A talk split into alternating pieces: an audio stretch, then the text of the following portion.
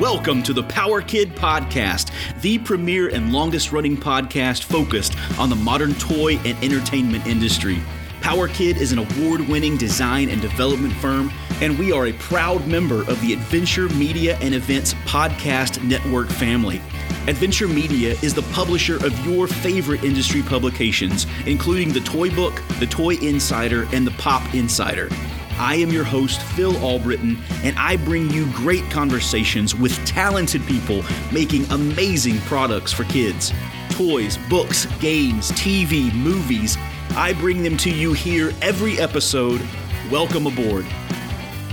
Hello, hello, hello, Power Kids, and welcome to another Power Kid podcast. Guys, every week it is my honor to come here, share these conversations with you about all things toys and games and children's entertainment. And my goodness, what a show we have for you this week.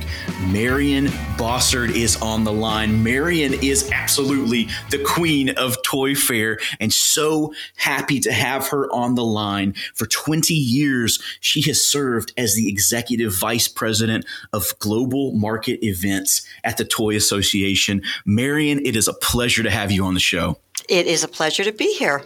You are a busy, busy lady right now, just prior to Toy Fair, getting ready to roll out one of the biggest toy shows of the year every year. So I will take just a little bit of your time to speak to my audience and thank you so much for coming on. You know, I always start with the first question, taking us back in time. How did you get involved with the toy industry? Uh, I would have to just say kismet. Uh, I, after working for Delta Airlines for 16 years, I'd moved over to a company that produced trade shows, a, a trade publication, um, not in the toy industry. And uh, this wonderful opportunity came along a few years into that and uh, just came in cold, interviewed, and wound up coming in as an operations manager and worked my way up actually. So uh, it, it was, I always like to say that I came for the show and I stay for the association. Very good. And for Delta, uh, correct me if I'm wrong, but you were in food sales for Delta. Is that right? No, no, I was in reservation sales. I thought I, when oh, I was okay. growing up, no, I, the food reference is probably, I, I, thought I was going to be a nutritionist. Mm-hmm, um, okay. and, and then I found out how much science was involved with it, not, not my strong suit. So I quickly pivoted and I went, wound up working for Delta Airlines in sales and customer service. And it was uh, really a, a foundational experience for me where there are still as what I'm doing today, I will think back about the customer service mentality of hospitality industry. So uh, it does. There's there's a place for that in any uh, kind of face to face experiences there's an intersection there. So, so coming from this hospitality mentality, what do you provide at Toy Fair that really keys into that? How do you make Toy Fair a hospitable place for the manufacturers to come and be a part of? Well, uh, not just the manufacturers or, who are on the floor, but anyone who walks through the door of the Javits Center. So, several years ago, I had the opportunity to, uh, and this is not while I was with Delta, but afterward in that first trade show I worked for, we had the opportunity to go to a Ritz Carlton customer service experience. And it really struck me that the way that the Ritz Carlton uh, would welcome people into the lobby you know, they would look at the crook of an eyebrow and know that someone was lost. Um, they would never point to where a person wanted to get. Uh, they would rather walk them to that destination. So we we took that very seriously and and decided that that's what that's what I want any show I'm working with to do. So we do train our the temporary workers as well as our staff to engage people before they even approach you.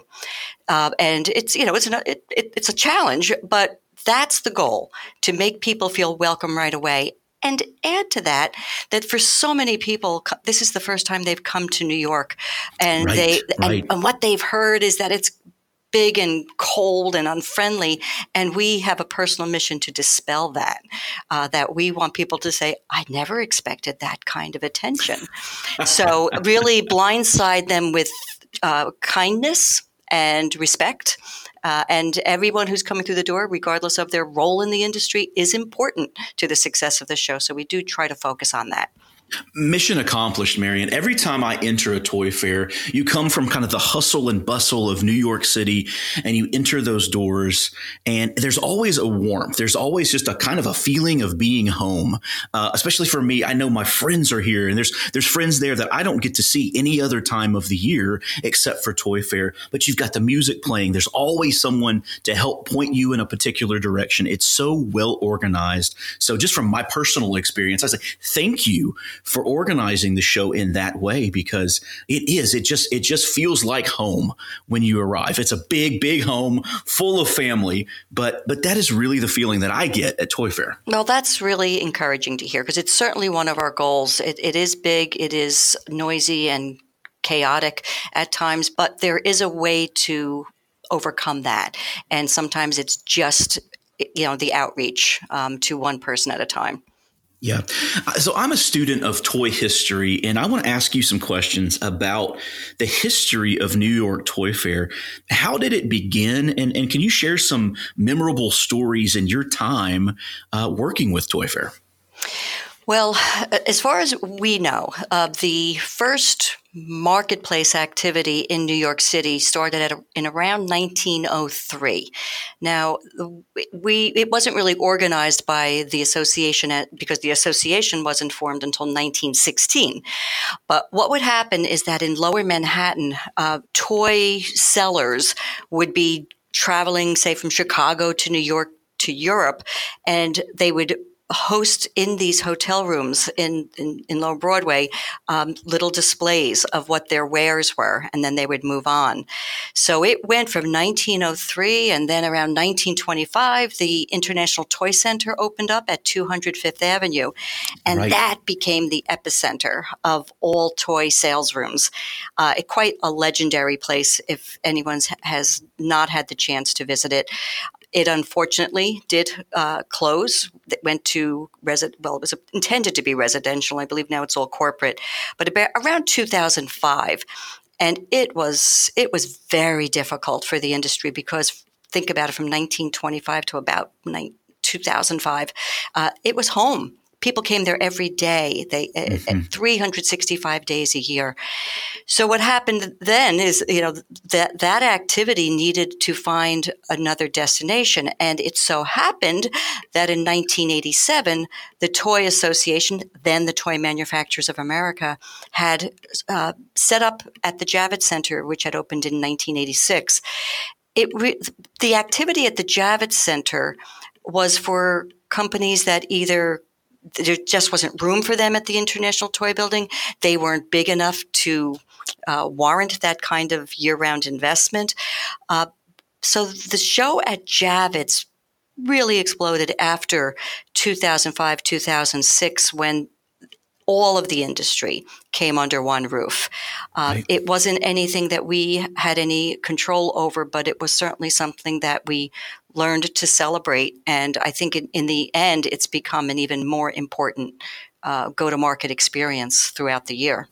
Right, right. It was kind of this slow migration from the toy building into Javits, and now the majority uh, inside Javits, which is which is just a phenomenal space. You walk through the, the, the floors there and, and see everyone uh, set up. I love the launch pad, right? I love I love that area because that is new, fresh faces who feel like they can contribute something unique to toys, and I, I love that the entrepreneurship that happens there.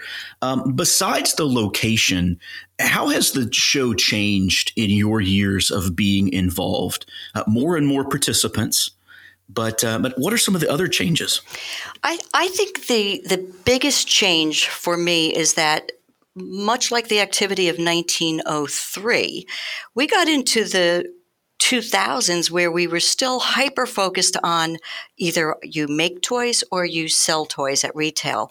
And what we quickly realized as with pretty much the team I have now, a lot of the team I have now was the same team from the early 2000s. Mm-hmm. What we realized was that everyone who's coming through that door has a role in the industry. And if we can identify those other bricks in the foundation of the industry, then we can start to create opportunities for their own business. Uh, again, goes back to that respect. If you're coming there, if you're taking the time to come to the show, what is your role? How do we provide education? This also allowed us to start to work with different kinds of members of the association. Um, people were coming to the show that we recognized weren't even yet eligible to become members. But as time went on and the uh, the tent of the Toy Association grew, well, we already knew who they were because they'd be coming to the show and we'd already recognized their, their worth.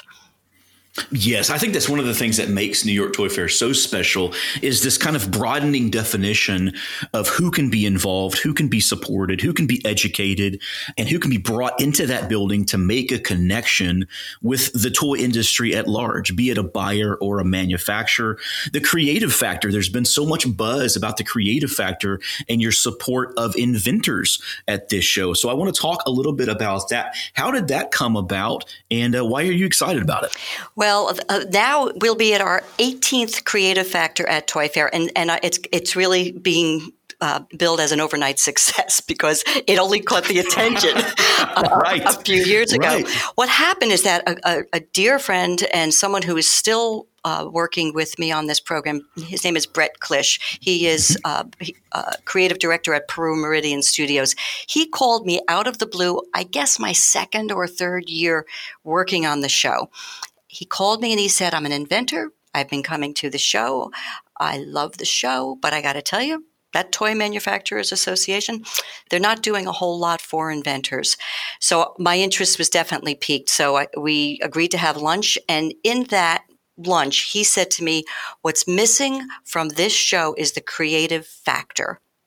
And by that, he meant the acknowledgement of the upstream efforts of the creative community to actually uh, bring product to market by working with the manufacturing partners. So I was, I'm in. So we started doing very small drop in, a drop in learning center, we called it, I think the first year it was 200 square feet, then it goes up to 400.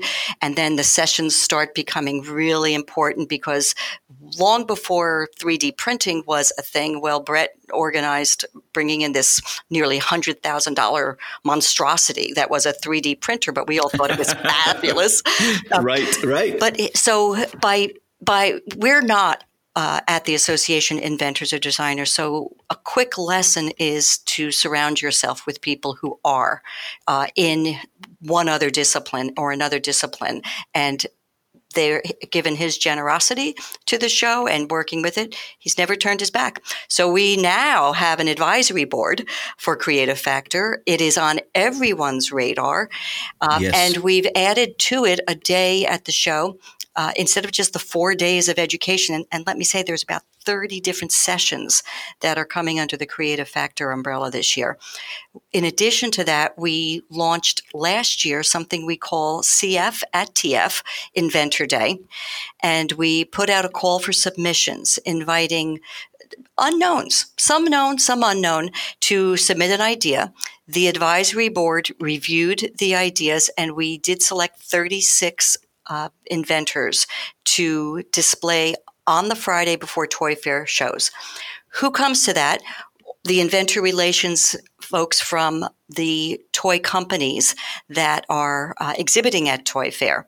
So the, uh, it, someone may just want to uh, license the idea for manufacturing, but we're putting these unknown inventors in touch with just the right people who will be there to help them succeed. So we love that. And by the way, this year we more than doubled the number of submissions that we got. Uh, so if we can double it every year, we'll st- we'll continue to bring a lot of fresh ideas to the industry. Wonderful, wonderful. Ideas abound. And just thank you for your support of the invention and design community. I think that's absolutely uh, wonderful. So, more than 1,200 manufacturers, distributors, importers, sales agents, over 30 countries represented. How do you ensure that all of those companies have the best chance to make an impact, to shake the right hand, to meet the right person?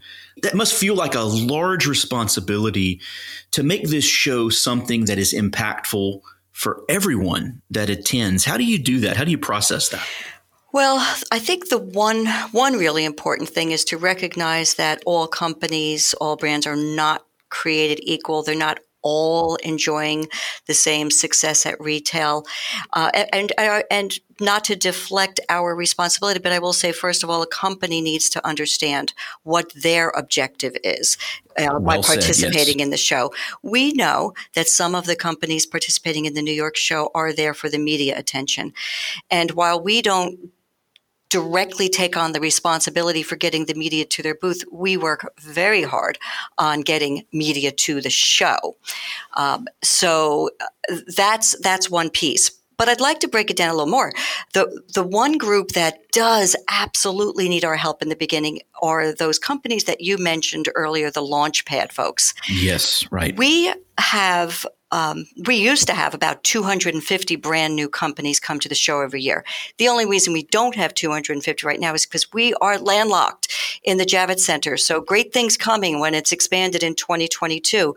Right now, we uh, have segmented Hall 1E to ensure that we maximize the number of brand new companies that we can bring to the show every year.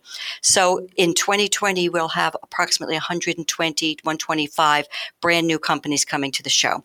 We have for several years uh, a, a freshman advisor program. We we don't leave them uh, anything there. We don't leave their success to chance. So we work closely with them from the day they contract to do the show to the day they arrive at the Javits Center to help them navigate, not just logistically, but even just bringing that idea to market.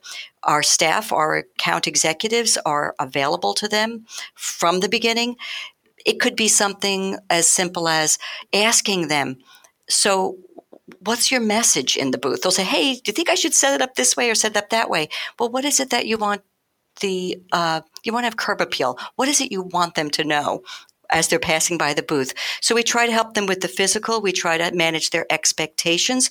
We also try to explain to them how to be ready if the conversation should go in one direction or the other. Oh, wonderful! Yeah. So it's uh, and, some of them are uh, like deer in the deer in the headlight, but you've already alluded to the fact that that hall is so rich with fresh ideas that uh, it's it's now a destination for Absolutely. large retailers and companies looking to find good partnerships for licensing the ideas because not everyone who comes into the show is looking to sell to retail they're looking for the right business partner so we're aware of that and if the conversation goes that way we don't become so married to them that uh, we're offended if they only need the show for one year. That's that may mean that they met their goal. They found the right partner, and now they can move on to their day job because they. that's that's right. No, it, it, perfect and a perfect uh, description of that area, the launch pad. This is where something can really take off. Your idea, your partnership, your licensing opportunity. This is where this can be launched. And I don't know anyone, uh, beginner or longtime industry veteran that doesn't just love going through the launch pad because that is often where many of the fresh ideas are, the fresh takes on the toy industry, and sometimes new direction can come from that area. So I just I love it and thank you for for breaking that down listeners if you are a new exhibitor or if you are thinking about exhibiting for the first time rewind listen to what Marian has to say about the support that you can receive at Toy Fair. I think that is absolutely phenomenal. Uh, Marian take us behind the scenes uh, at the Toy Association. What are some of the biggest challenges that you're overcoming, the hurdles as you're getting ready for the show. And you absolutely have a wonderful team behind you. Who deserves to be recognized? Uh, what's that like? Take us behind the curtain. Well, first of all, I could never say there's uh, the team that runs the event is is 14 strong, including myself there's that. But when you look at the what's happening inside the Javits Center, it's everybody working. And that means that our communications colleagues doing the trends reports. We've got education on international business development with our head researcher.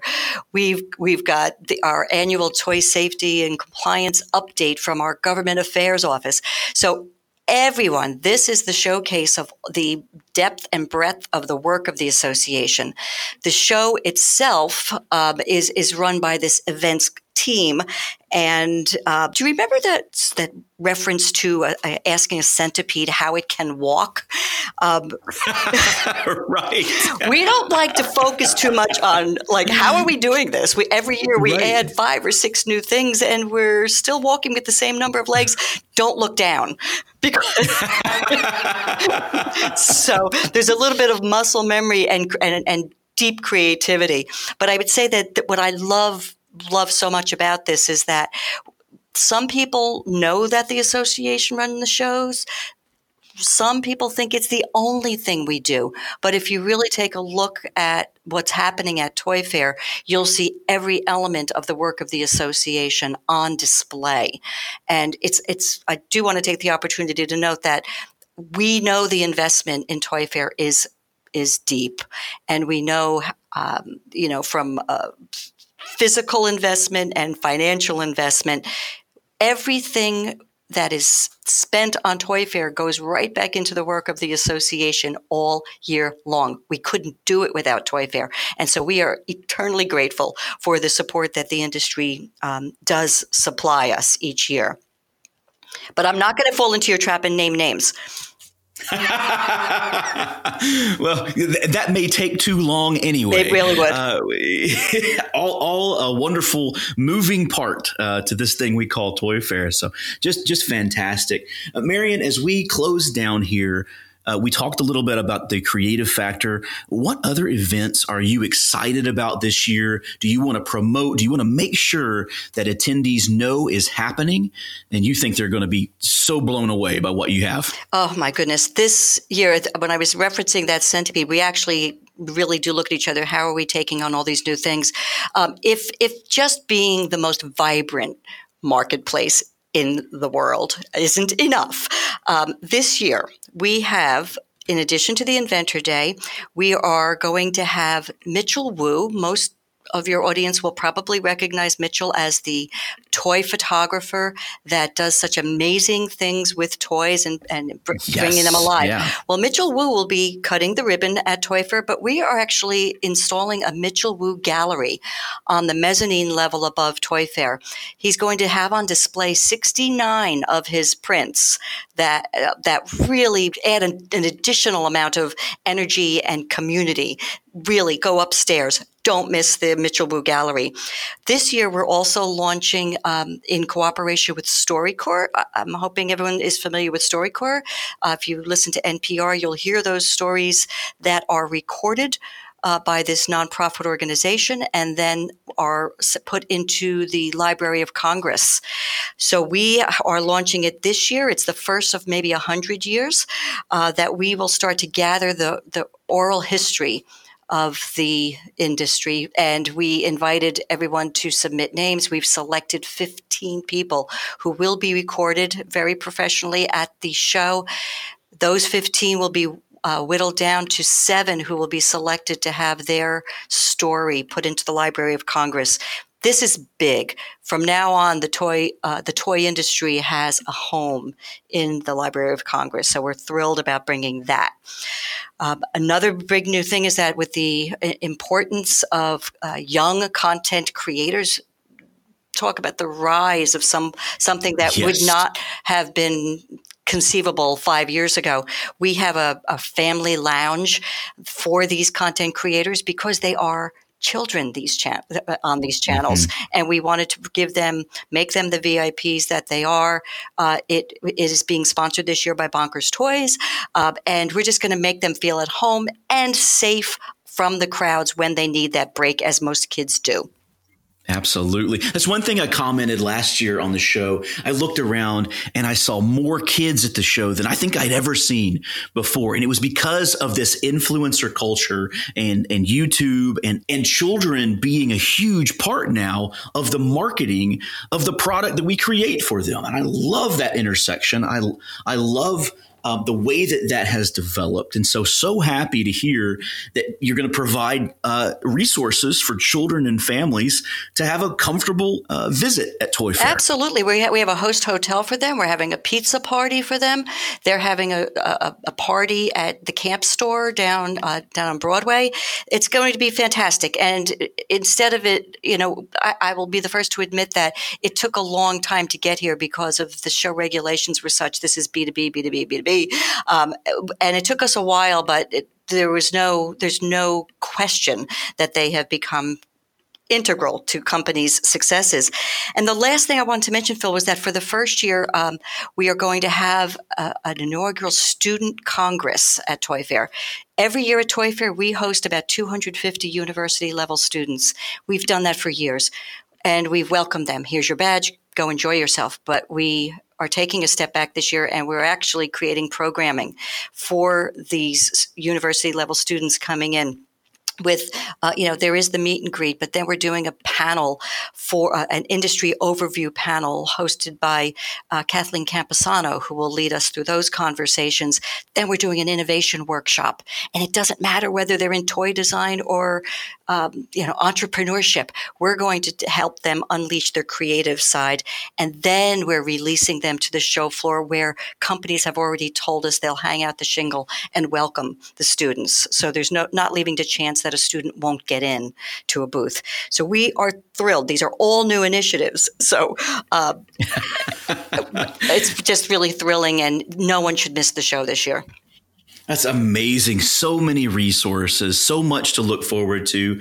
Uh, Miriam, how can people reach out, uh, contact you, become involved in Toy Fair? If they've got questions, who do they go to? Well, uh, you know, they can go to the, the Toy Association website. They can go to toyfairny.org but they can also call me. I'm, I'm, you know, it's a little tougher to get me quickly over the next couple of weeks, but if I am always available, and if if someone wants to send me an email, I'm happy to provide that. No, you're such a blessing to the industry, Miriam. Thank you for your support. Thank you for being the head of the centipede. Please take that as a compliment. well, thank you very much. I appreciate it. I, I, will. I will never be able to think about Toy Fair in any other terms now. It's it's this beautiful centipede yep. rolling through New York City, making great things happen. This has been an absolute pleasure. Thank you for coming on the show. Looking forward to Toy Fair, and we'll talk to you soon. Thank you very much, Phil. Appreciate the time. Thank you for tuning in to the Power Kid podcast. If you like what you hear, subscribe so that you never miss an episode. And leave a good review on iTunes. This helps us find more great listeners just like you. Remember also to check out the other shows that are a part of the Adventure Media and Events Podcast Network family. This show is brought to you by the Power Kid Design and Development Team. We are a full service design and development studio serving the toy and game industry for over 20 years. Our partners, large and small, rely on us for invention, concept development, packaging, branding, prototyping, and much more. You can find me on my LinkedIn page, check out the website at powerkiddesign.com, or email me directly, phil at powerkiddesign.com. I am always happy to connect and help you develop your next great product. It's been an honor to spend this time with you today. Now go out and make something great and remember, you are creative because you were created. God bless, and I'll see you next episode.